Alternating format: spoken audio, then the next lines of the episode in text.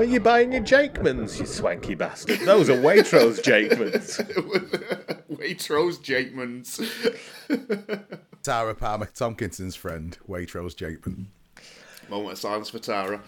Is she dead? Years ago, mate. Very dead. Years ago, son. Oh, was it? Well, was it a bit of the Peruvian marching dust? I don't think it was Nosegay. I've no idea. Nosegay. I've no idea. Yeah. That is not me, Craig. Tara Palmer. Taba. Oh yeah, she proper Tara dead, isn't she? Violets. Yeah, dead. Well proper dead. 44. 45. I was a year out. Oh, you're wanker. And on that, let's begin the show. Yay.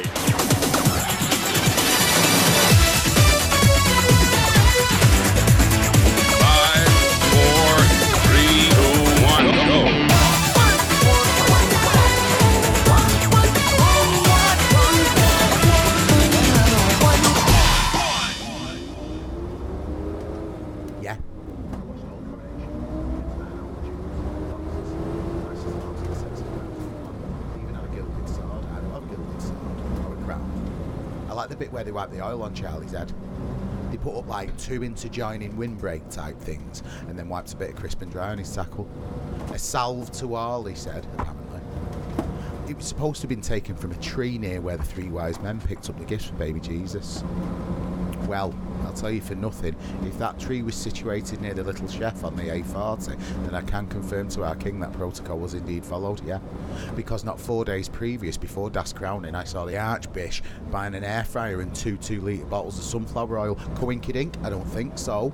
And you don't need two big bottles of gold to crust up your crisp-covered pork nunchucks, do you? Especially in an air fryer.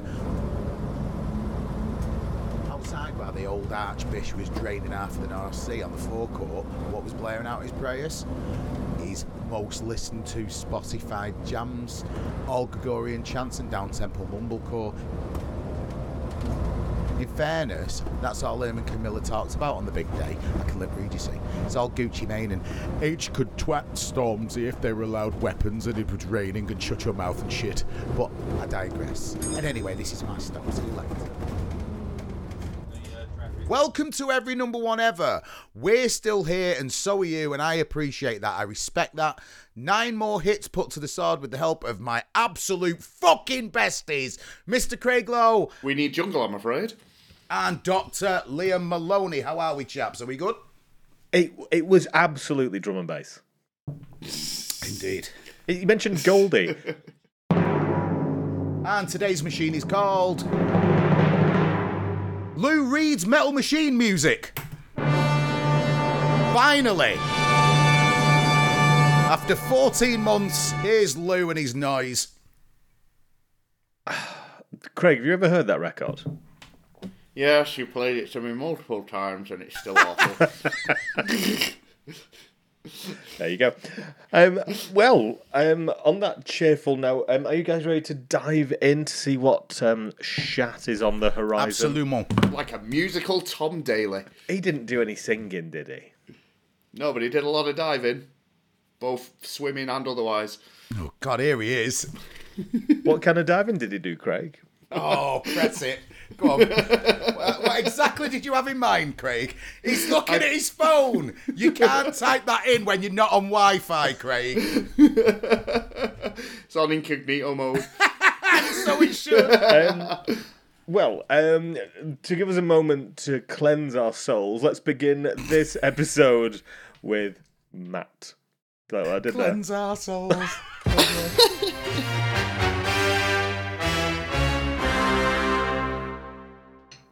Rimming. First number one of the week is unique number one, 81.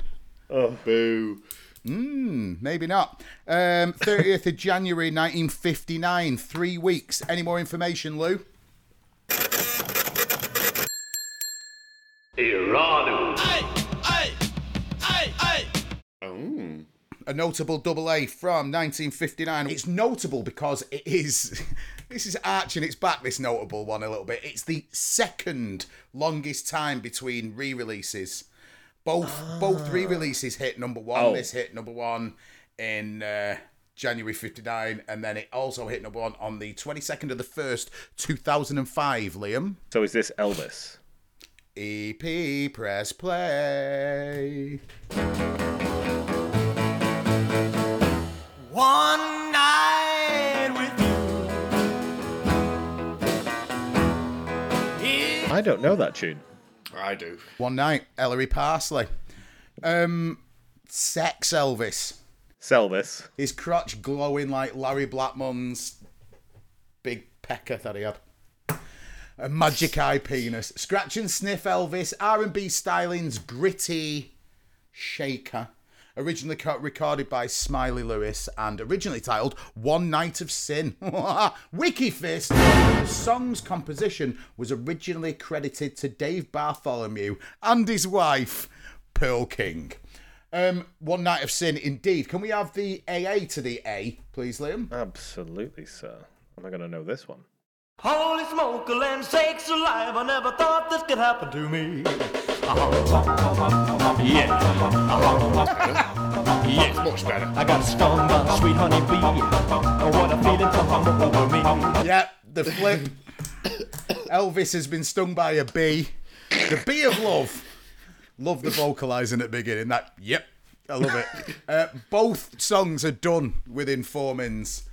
Brill, no problem with this. Gosh, they are, aren't they? Boys? I massively dislike the first half of that A-side. I've never liked One Night at all. It's always been a lesser early Presley for me. Well, that second one, fucking hell, that takes off like Jerry Lee Lewis onto a younger cousin.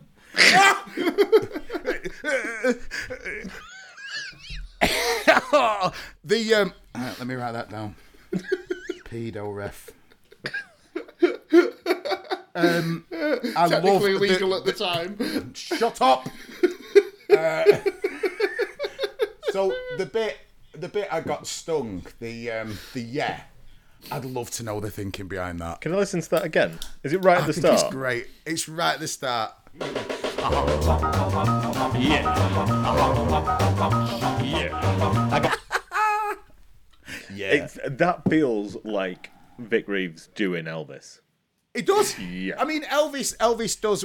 We've mentioned it a couple of times with the EP stuff that he can get a bit parody of himself. Mm. Not here. I think this is good. I disagree with Craig. I think One Night's all right. I think it's decent sex Elvis.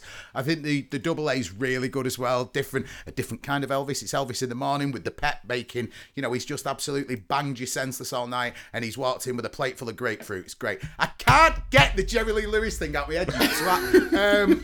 Yeah, so no, I think this is pretty strong when it comes to Elvis. I've said before, Elvis in general, I'm not a fan or not a... You know, I understand his importance, but do you guys know the reason why it was number one in 2005? There was a whole thing where they did a load of re-releases. Anniversary of his death, was it like the 50th of his death or something like that? No, it was so not a death anniversary. But birth? Big birthday. 70 years of Elvis. So it would have been 70 years dead. If he'd have lived past 44. And they released 18 of his chart toppers, of which the first two, Jailhouse Rock and this, both hit the top spot. I'm not sure what else did. That's how much I could be asked researching. I'm sure we'll find out as we progress through the pod. Yeah. I feel we've lingered long enough with the pelvis. Let's move on. Yes, right, next one, right, unique number one. We're 599 forward now. Gosh. Better number. So from unique number 181, we're at unique number 1,680. This was at the top spot for 6 whole weeks. Lads, it's over 5 weeks. 91? It's a big tune, 92, Craig, and the 8th of August. The warm summer of 92. Lou, any more information on this one? Oh, well, absolutely piss all on this one. I nearly put the fact that this was notable. And why would it be notable? Because it's Ace. Press play. Rhythm is a Dancer. You're right, Rhythm is a Dancer. The 90s. Eurodance. From the quality year of number ones, that is 1992. 1992, in fairness, could hold a candle to 1966 in my eyes. Also, as we've mentioned with 1992, there are very few number ones in 1992. It's almost a kind of miniature 50s list. There's about 14 from the year. But the quality is very high. I remember rhythm... I tell you what, when I was listening to this, Rhythm and its answer is one of those songs you think you know. And then when you actually listen to it properly, I remember it being more bludgeoning than this. It's actually a little bit more restrained. All right. I mean, it's not quite Enigma, what is, but it's more that than it is Ebenezer Good, which it kind of sits within my mind, which Ebenezer Good, another 1992 joint. If you think about it, though, Snap were always quite a classy dance act, particularly at the start, but like this and Exterminate and... Power? Yeah, of course, the Power. We only had it a couple of weeks ago, didn't we? Yeah. Yeah, they were quite a classy dance act. They never kind of went fully balls to the wall. You're saying that Snap are classy. Turbo B's rap, his much maligned rap in this, is not classy. I'm as serious as cancer. I'm as serious as cancer when I say Rhythm is a Dancer, which he admitted afterwards, but I'm not too sure that he lifted from another artiste. It's a lift that lad. Bullshit! Right, the piano break still rules in this. Absolutely fucking rules. Where is it? I don't remember that. I don't know. Do do do do do do do do. Do you know what I mean? It's all quite. Here he is. If that was out now, though, that'd be remastered to death, and it'd be so loud. That's age more than a lack of heft, I think. That's just a change in standards, and it's a fucking tune. Ellery Parsley and Snap. Not the card game. No! Where we at, lads? All the herb. And more Snap on me pizza. Other weird things, so Penny Ford was in Snap, and Penny Ford is the half-sister of Sharon Red, but Penny Ford was also, like Alexandra Burke's mum, in Soul to Soul for a while. The incestuous early 90s dance scene. I just want to come to the rounds of the fact that Alexandra Burke does not deserve a career. Really, and that's all this podcast is going to be now for me for the next, 100 episodes. No, anyway, that's bad. I'll ask the question again. Eldit Parsley and Blackjack. Where'd you stand? Two decent songs, right? Oh, Rhythm Is a Dancer is, in terms of classic dance music, top 20. It was huge. Perhaps, the best example of decent Eurodance. Yeah, decent pop dance. Yeah. Really, 2 feet in the pop camp. Craig, you only liked half of the double A, but do you like Rhythm Is a Dancer? I think what this podcast has taught me is I really need to start listening to more early 90s Eurodance and just revisit it, because at the time, I really disliked the scene and I really disliked it. But listening back to it now, it's fucking fabulous. Yeah. It's wonderful stuff, yeah. Right, let's see us home with unique number one, number 474. 4 weeks, full month at number one from the 10th of January in 1981. Lou Reed, Sting Me, Baby. Iranu. Another notable. And the reason why it's notable is because it's this song. Press play. For fuck's sake. Hi, Ben. Stop. So Oasis weren't too bad, really. I can't. Sorry, that's the obvious joke, isn't it? No, let me put forward the case for the defence, and then I'll hand over to you guys. I'll hand the meat to the dogs. Well, Mr. Lennon, we meet at last. This is obviously John Lennon's Imagine. On the face of it, a paean to world peace, anti-materialism, a world without nation and borders, 3 minutes and 3 seconds of hope in a pop song. The thing is, it's not that, is it? This was one of the most performed songs of the 20th century, and like anything, when it's repeated ad infinitum, the back of a fag packet philosophy, it starts to creep, doesn't it? But when it all comes down to it, it is just a pop song, isn't it? Is it the song's fault that it's been raised to the heights of the most revered poetry? What do we hate? The song, or do we hate the idea of the song? I'll stick my neck out. I think, at very best, Imagine is okay. I don't mind it. It's not amazing. And it won't make me turn the radio up, but I don't find anything much to rail against here, apart from it being given that legacy of poetry and pop music. There's no God in this song. There's no answer to life's major issues. It's just amusing for a better way. And Gal Gadot can suck my cucumber. The defence rests. Now, there might be a little bit of a rival fallacy here for you guys, because you guys have been gunning for this song since episode 1. It's stacked up against Elvis and Snap's Rhythm is a Dancer. So I ask you this question, chaps. Who do you hate? Liam, Craig, over to you. Craig, I'll let you go first. I will try and... I think, at best, it's a legacy song. I think had Mark Chapman not read Mockingbird, we wouldn't be talking about this. Absolutely true. Lest we not forget, it was a posthumous release. It's a legacy song that, at best, and I think were John alive now, it's a mediocre B-side. It's preachy in all the wrong ways.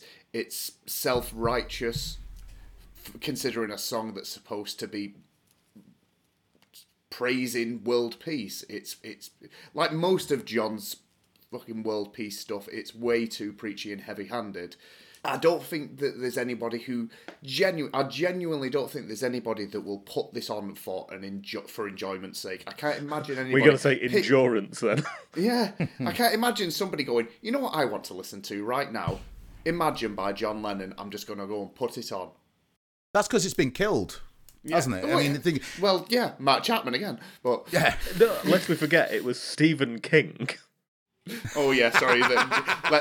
Let's head back to the old pod on that one and the conspiracy theory that Stephen King killed John Lennon. No, that is definitely something we're going to do for Patreon. We will cut that from the old pod and post it up to Patreon for you, because that is one of the strangest fucking stories you will ever hear. There is nearly 70 hours of the old podcast, and I don't know where that sits. I'm sure we can find it. I think the podcast is probably named Stephen King Killed John Lennon, I'll be honest. Probably is, yeah. Well, let's see. It wasn't released originally. It was just an album track in 71. Yeah. It was re-released in 75, and it got to number 6. When was he killed? 80. Oh, okay. Yeah. So it's still quite fresh at this point when... Yeah, I mean, like, it was... So, I'm more... And I've not checked this. I think Imagine replaced the Lennon song, Just Like Starting Over, I think. Oh, okay. So, it was just a case of... I mean, let's be honest, the record... Do I say that... Was it the record company who saw the death of Lennon and thought, hey, oh...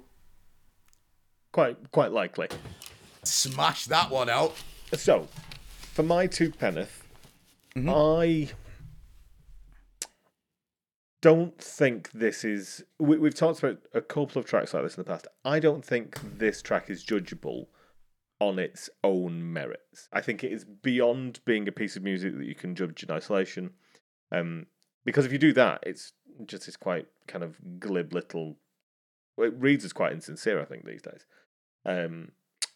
Whereas now, if you take the thing in like its context, it's just... It's one of those songs that you have a crack at when you are trying to stir some emotion in your listener.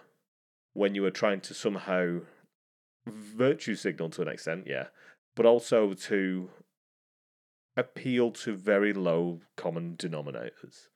Nans at Christmas. And it's really fucking shit. Sorry, my argument was doing quite well then. I just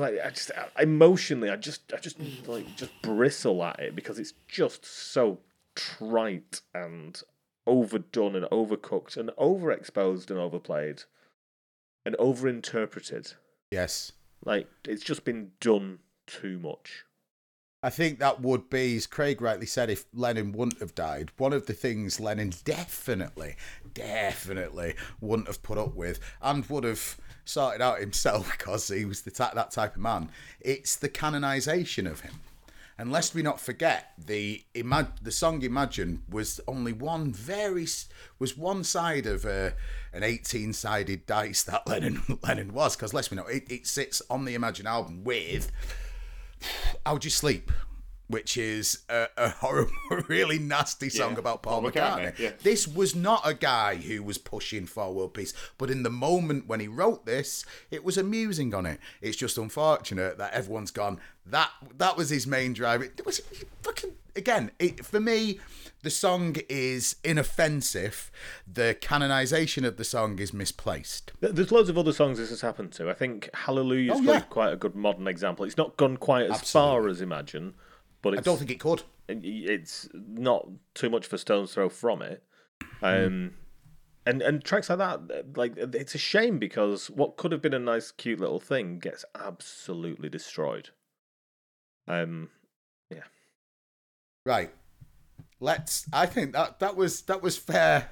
A lot more balance in that than I was expecting.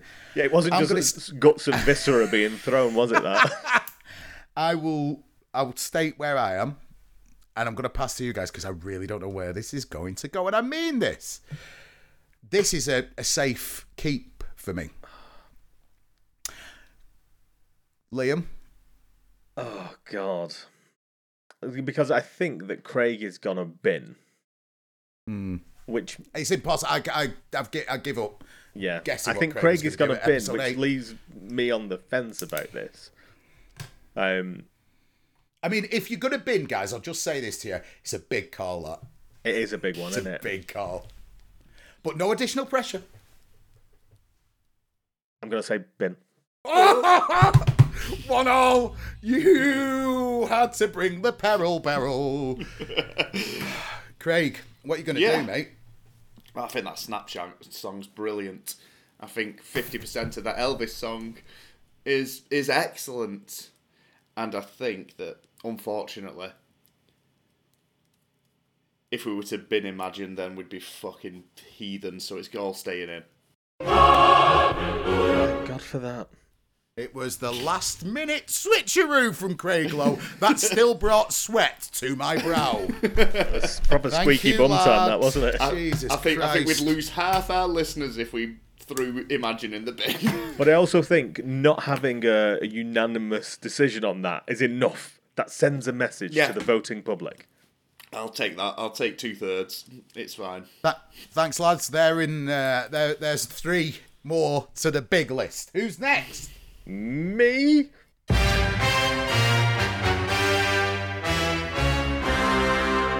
Okay, so it is me up next, and the first of my incumbents is unique number 1, 1318, a modern number. First number 1 on the 27th of...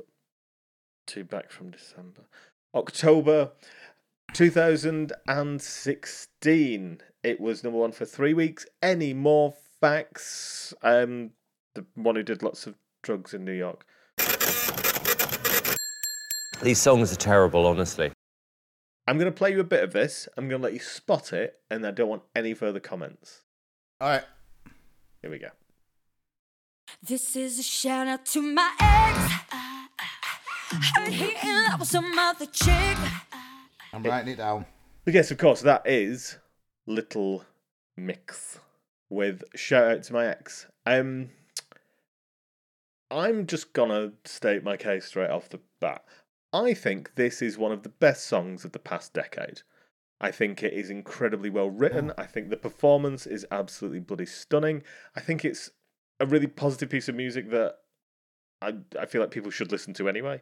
And it's quite a broadly applicable thing as well. I don't think you need to be a teenage girl for this song to appeal to you. I think it's a really interesting piece of music. And I must say, to my detriment, I've not given Little Mix perhaps the attention that they deserve. Last great pop band. Perhaps, yeah. Like the maybe like the kind of continuation or the what do you call it when the follow on from Girls Aloud is what they sort of feel like. I think it's the final form of what began with the Spice Girls, morphed into Steps and F's Club, then turned into Girls Aloud, and then Little Mix, and that's where the chain ends. There hasn't been a similar act. The crown has not been passed. No, there's been this void of like quote unquote popular music. Since then, since One Direction and Little Mix and all those guys sort of packed in the last gasp of what we would consider throwaway bubblegum pop music, yeah, there hasn't been anything since. It's an interesting, yeah, they're an interesting group as well. Yeah, sorry, Matt, you.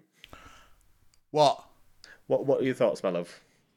Well, I was about to say that. You have said on a couple of occasions you've not given Little Mix enough credit. I think you very much so have on this podcast. I think Little Mix have definitely been one of the bands who are one of the groups that are in the plus column from this podcast. This particular song, I don't think it. I think it's not their best. I mean, I prefer the first couple of singles. I think Black Magic and Cannonball. Yes, which we've already had on. I'm thinking of. Yes. Yeah. And we've had Wings as well, I think, if memory serves. Yeah, Wings is good. Yeah, this is this. I felt songs like Cannonball, Wings, Black Magic weren't exactly running parallel to how pop music was being put together around about that period between 2011 and 2015. Whereas this.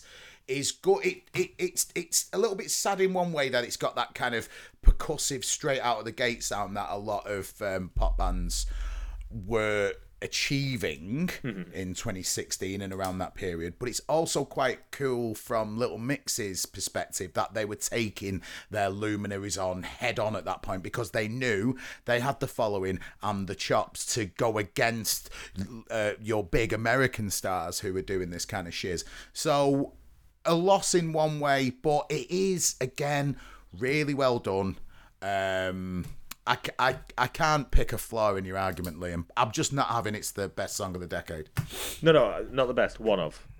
I would put it up there quite happily, yeah. Best songs, yes, you did, sorry. One of them left Little Mix, didn't they? Yeah. Yeah. Do we care? No. I don't think it matters. I really don't think it matters. I think, like, you've got to look, I think, at certain pop bands. I think we bought into the personalities in the original iteration of boy band, girl band back in the day. You take that, Backstreet, all that. That was your individualised posters in smash hits and all that. I think latter day, it didn't matter as much. The Sugar Babes made a fucking mockery of that. You know what I mean? So it's just about... yeah. This is our output. This is our sluice under this banner. This is what we stand for. This is our vibe. Yeah. Go. Okay. Unless we not forget, did one of them leave Little Mix? Was it because of the abuse she was suffering online? And they did a couple of documentaries about how people just need to be fucking kinder. So if you're going to leave, at least make a big statement about it. Yeah, fair. Yeah. Posy. Next up then. Unique number one, 215. 215? Yeah. What year are we on that? 62. 66. Piss and shit and wank, yeah! That's your year, right? Yeah, 66 is great! Okay, so this was number one for 3 weeks in 66, starting on the 5th of May that year. And let's ask Lulu if he's got any info for us. No. I wonder, is this the song that will buck the trend of 1966? Oh, fuck my tits. Fuck my tits. That's where we are, kids. Let's dive in. All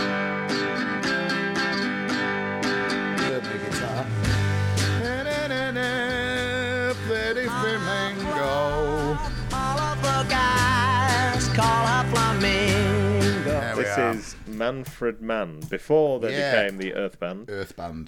Or he became the Earth Band, with the horrendously titled Pretty Flamingo. It is a sludgy, sloppy dirge from the mid-'60s. And it is, I think, just a massive disappointment. Compared to what else is happening around it at this time, I think it is such a disappointment. I've got some weird info about this one, but first... Give it us! I want to know your opinions about Pretty Flamingo. It's a girl who all the men call Flamingo. Because I think melody-wise, like it's... Don't lyric me, let's be honest. We already know there's nothing there from the title, don't we? She's an elephant. It's melody-wise, it's great. It will burrow right into your fucking head. It's not compared to some other Manfred Mann stuff, both prior and latter. It ain't massively strong. Manfred Mann did some alright tunes. Did some great tunes. Yeah, I'll give that up. But this is not one of them. There's a bit of a Kinksy vibe to it for me. Yeah, I can get there. Like Waterloo Sunset. It sounds very pretty. It's a very well produced, very pretty mid-'60s jangly pop song. I got no problem with this. Do you know the beginning and the end of this is this, isn't it? Da da da da da da da da da da. Nothing else matters. We've got 3 minutes. Go for it, lads. Shit, innit? I don't understand where you dislike. I mean, you like this, don't you?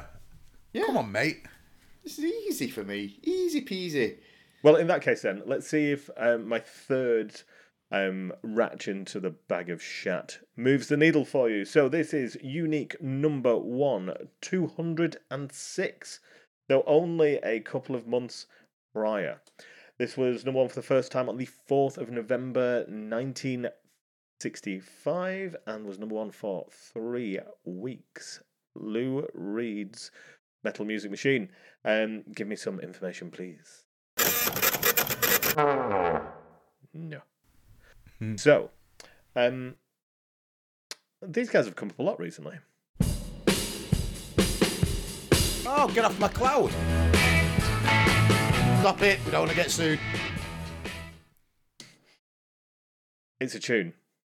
It's better than I remember it being, actually. The chorus is the weakest part. The verses have got like some proper drive to them. The drums sound great. I think it's a really exciting track. It's better than I remember it. Get off my cloud. By the Rolling Stones, by the way. Do you know what's really disappointing about this podcast? We're going to end up coming out the back end of it like in the Rolling Stones, aren't we? Speak for yourself. I was already fine with the Stones anyway. I always said they were a singles band, as did everyone else in the world. And XL on Main Street doesn't count. So, sorry.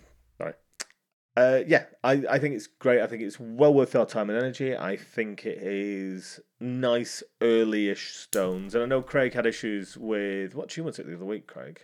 Paint It Black? I don't know. No, he liked Paint It Black. Oh, you liked Paint It Black. He didn't like... We've had Paint It Black the last time. Last time! Jumpin' Jack Flash. Yeah. Boring, boring, boring, boring Stones. Yeah, all right, fair. I don't think this is boring, Craig. It kind of is. Good night. It's not, man. Just the Stones. It's just the Stones being the Stones. Right. Well, I'll fucking. I can't fight against prejudice. You know. Yeah, that's fine. So what I'm gonna say is, call me a Stones Nazi. I'm keeping these three boys. I think these are strong. Mr. Lowe. You've got Little Mix with Shout Out to Max. You've got I Like It. Pretty Flamingo. It's fine. And you've got Get Off My Cloud by the Stones. I hate it. So where are you? Why not? Fuck it. Soft bin. Soft bin?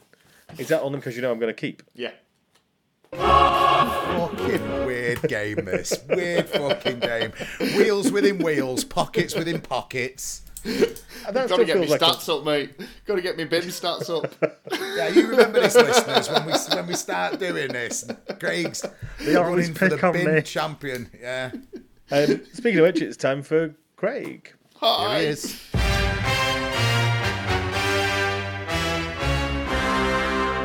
Okay, my first number one this week is unique number one, number 648. This was number one for 5 whole weeks from the 23rd of June in the year of our Lord, 1990. Ooh. Ooh, good year, good year, good year. Lou Reed's Metal Machine Music. I'm not going to go through this and say A1 fact, A2 fact. A4 fact. So we'll play a different game and we'll take a walk on the facts side.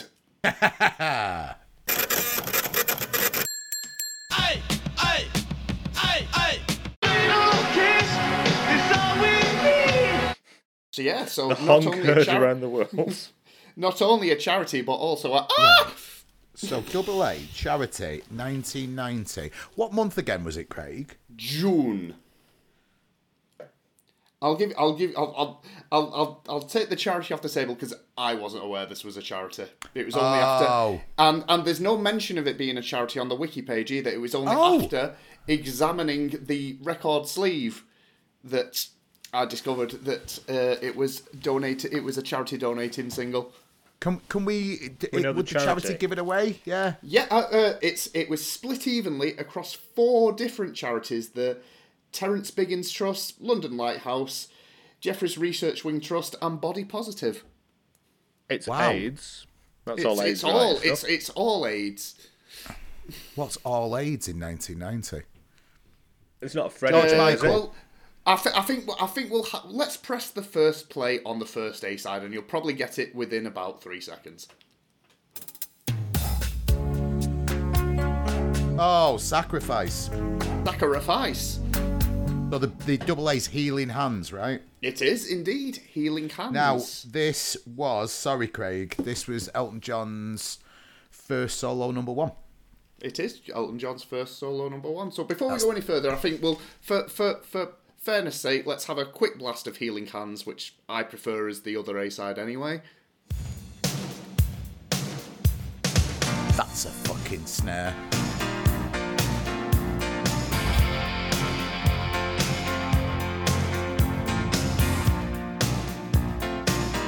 Classic Elton bluesy stomper. It's great. I love Healing Hands. Can I just listen to the chorus of Sacrifice? Really it, don't you? Because I do, just a simple word. I'm having a proper flashback to a family holiday in 1990. Do you want me to sing it, yeah? No, not at all. Oh, fucking wanker. And it's no sacrifice, just a simple word. Yeah, that's a holiday on a campsite in Blackpool. In a caravan, that. And I'm looking at the picture of Elton John on Spotify as I do this, and he looks like Timmy Mallet. Crack on, Greg. Excellent. Well, just because my name is Craig Lowe, hi, have we met before? This is from what I consider Elton's best album. This is from Sleeping With The Past. No.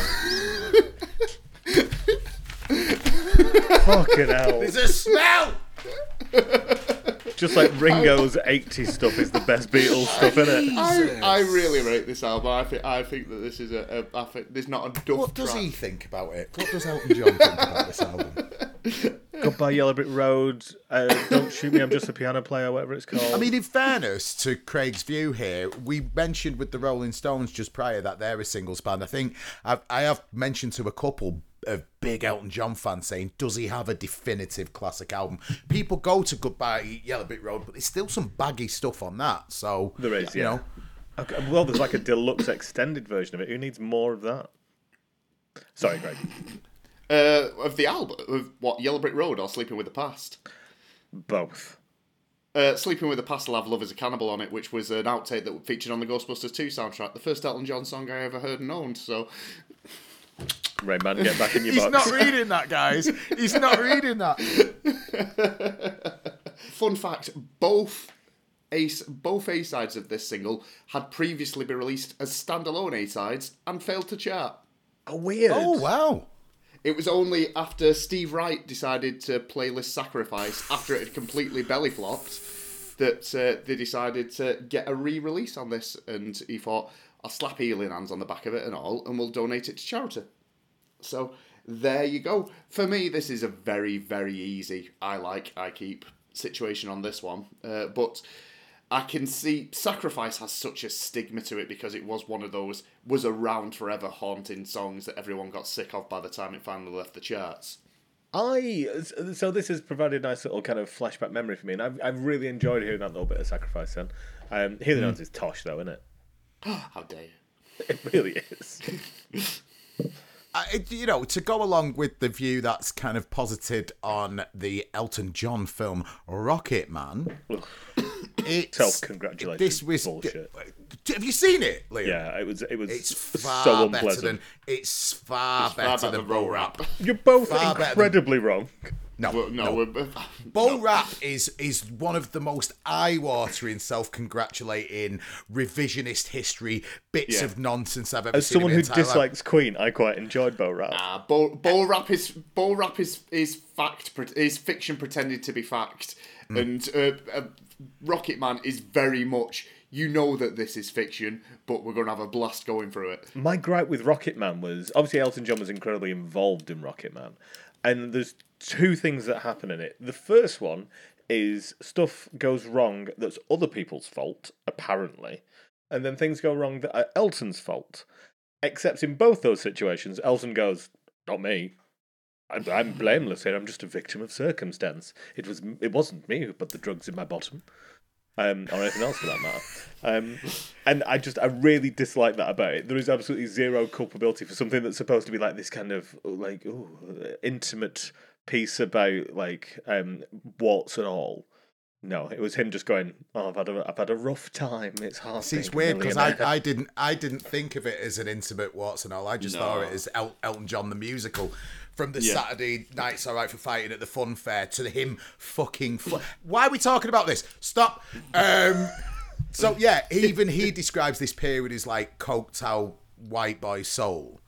But it's last thing I really want to say, please. Say it. The thing I liked most about Bohemian Rhapsody was the chap who comes in towards the end of Freddie's... kind of life. I thought that was lovely. I liked that a lot. It was. Shame it was about 5 years too soon than it actually was in real life, but hey ho, we've got to have a film. We've got to have a narrative. Liam likes Freddie Mercury. Liam hates Elton John. That's what we've learned from this. Anyway, I'm very fickle when it comes to the gays. Choose your homosexual. That's it. Definite Patreon on Liam's top 10 gays. It's on. Right. Sacrifice has been... Well, we chat. No, wait, no, not today. Sacrifice has been rehabilitated in my mind because of the Dua Lipa remix, which contains 4 Elton John songs smashed together. It reminded me that actually, under the schlock of this really wet 90s production, there's a really quite soft touch, nice pop song in there. And for that, I'm fine. I'm not going to put... I'm not out, as Bannatyne would be, but I'm not quite going to offer you a deal yet, Craig Lowe. I'm going to have to see what the next two are. Absolutely fine. Well, off to a good start. It can only go uphill from here. My next number one is unique. Number 156. This was number one. Yes, we've not been here for a while. This was number one for 4 weeks from the 25th of January in the year of our Lord 1957. Lou Reed, Trans Factor Me. Please, I mean, if any of you get this, I mean, 4 weeks at number one in 57, but if either of you get this, my jaw will hit the floor. Press play.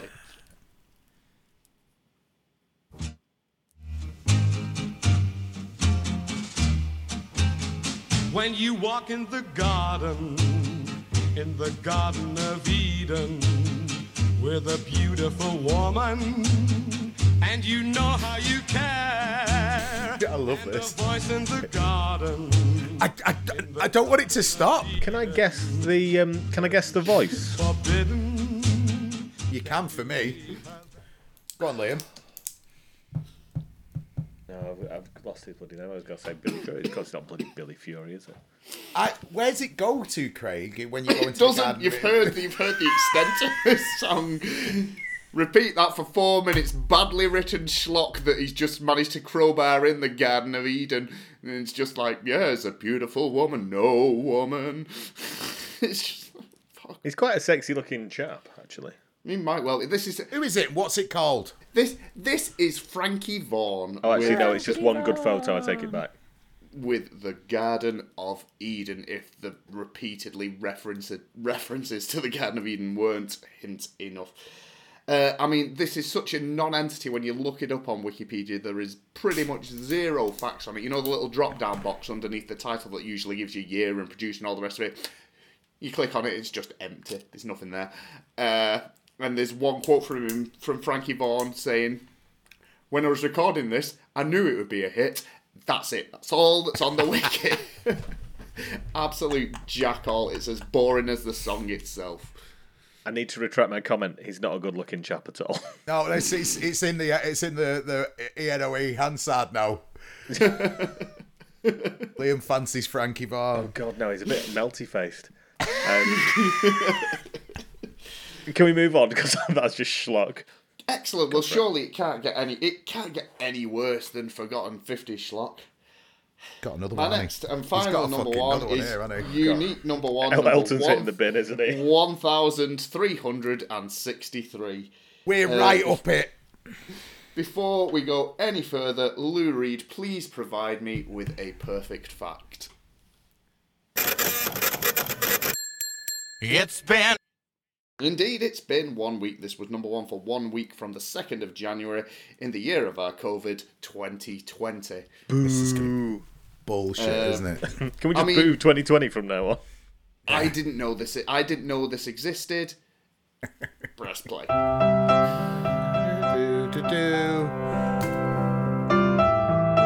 Jingle bells. Is it River Joni Mitchell? It is River, but it's not Joni Mitchell. I love River, but I mean, I absolutely adore this song. Who's done it? It's coming on Christmas. They're cutting down trees. That's Ellie Goulding. That is indeed Ellie Goulding. Fucking got it. River. I love River. This is Ellie Goulding's cover of Joni Mitchell's Christmas song, River. And I hate it.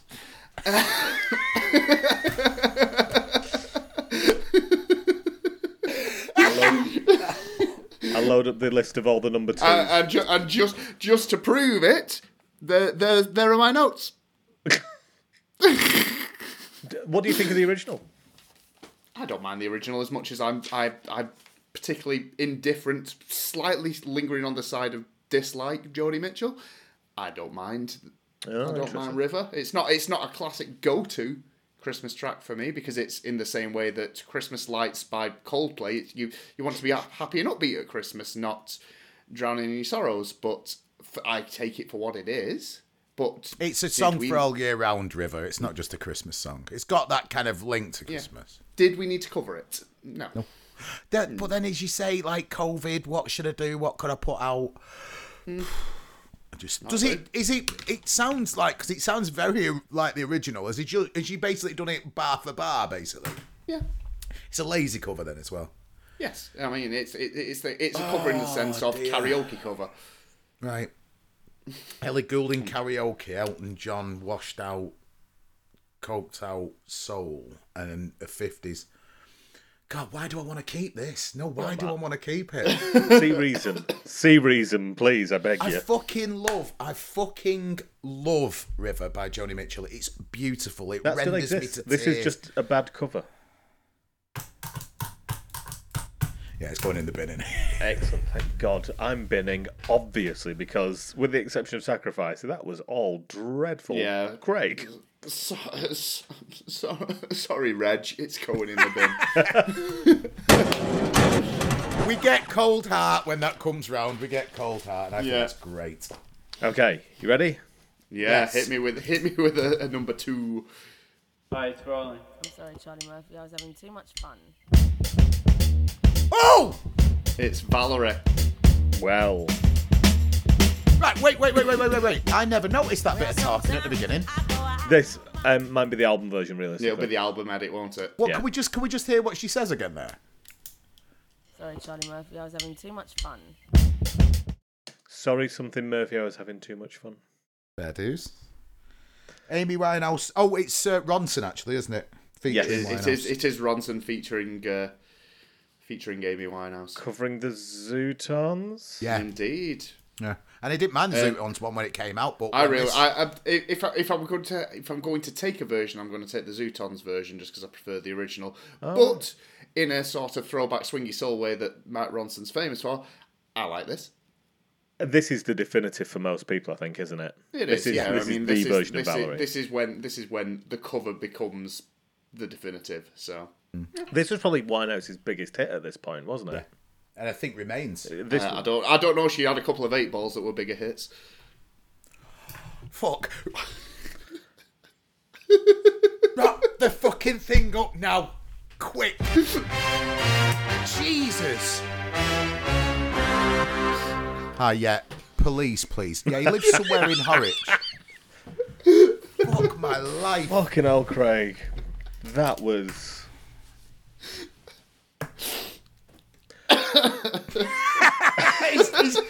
he's rendered himself speechless, listeners. He's rendered himself speechless. Yep. I'll do Craig's job here. Just. We've got a Patreon. Sign up for that. There's also a link tree somewhere. Go and have a look. Craig is literally dying. Craig, I'd like to apologise for that, but I'm not going to. I enjoyed it far too much.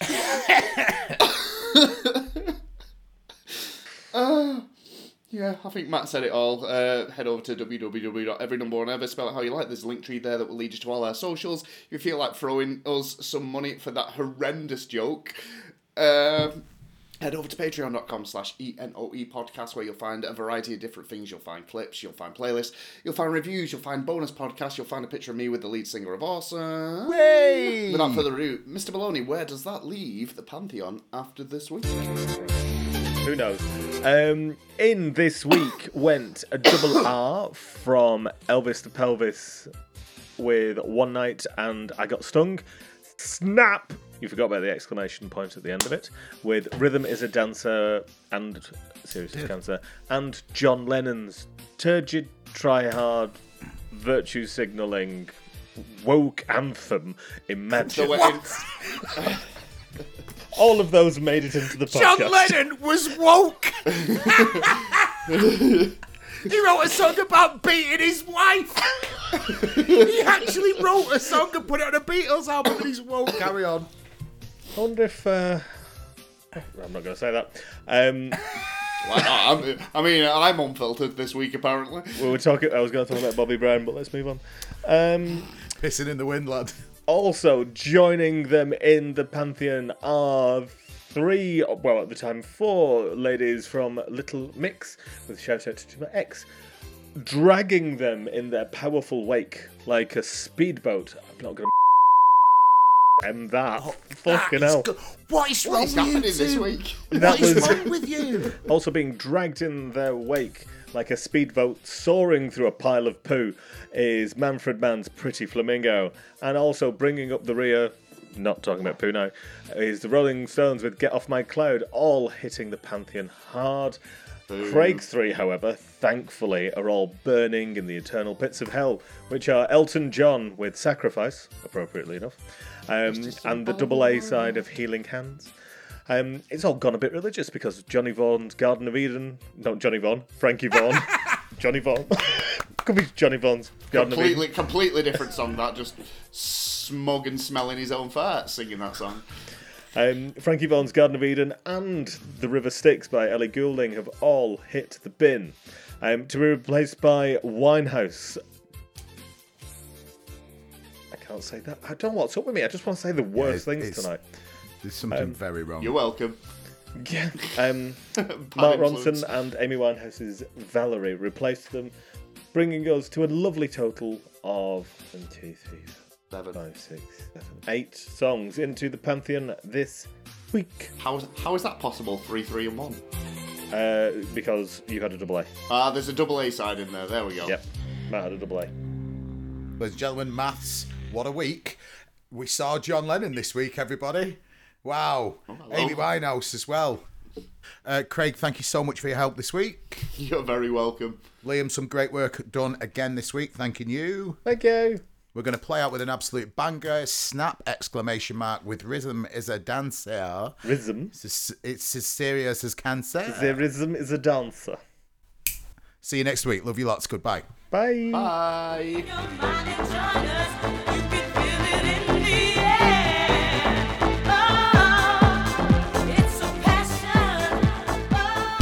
Thank you.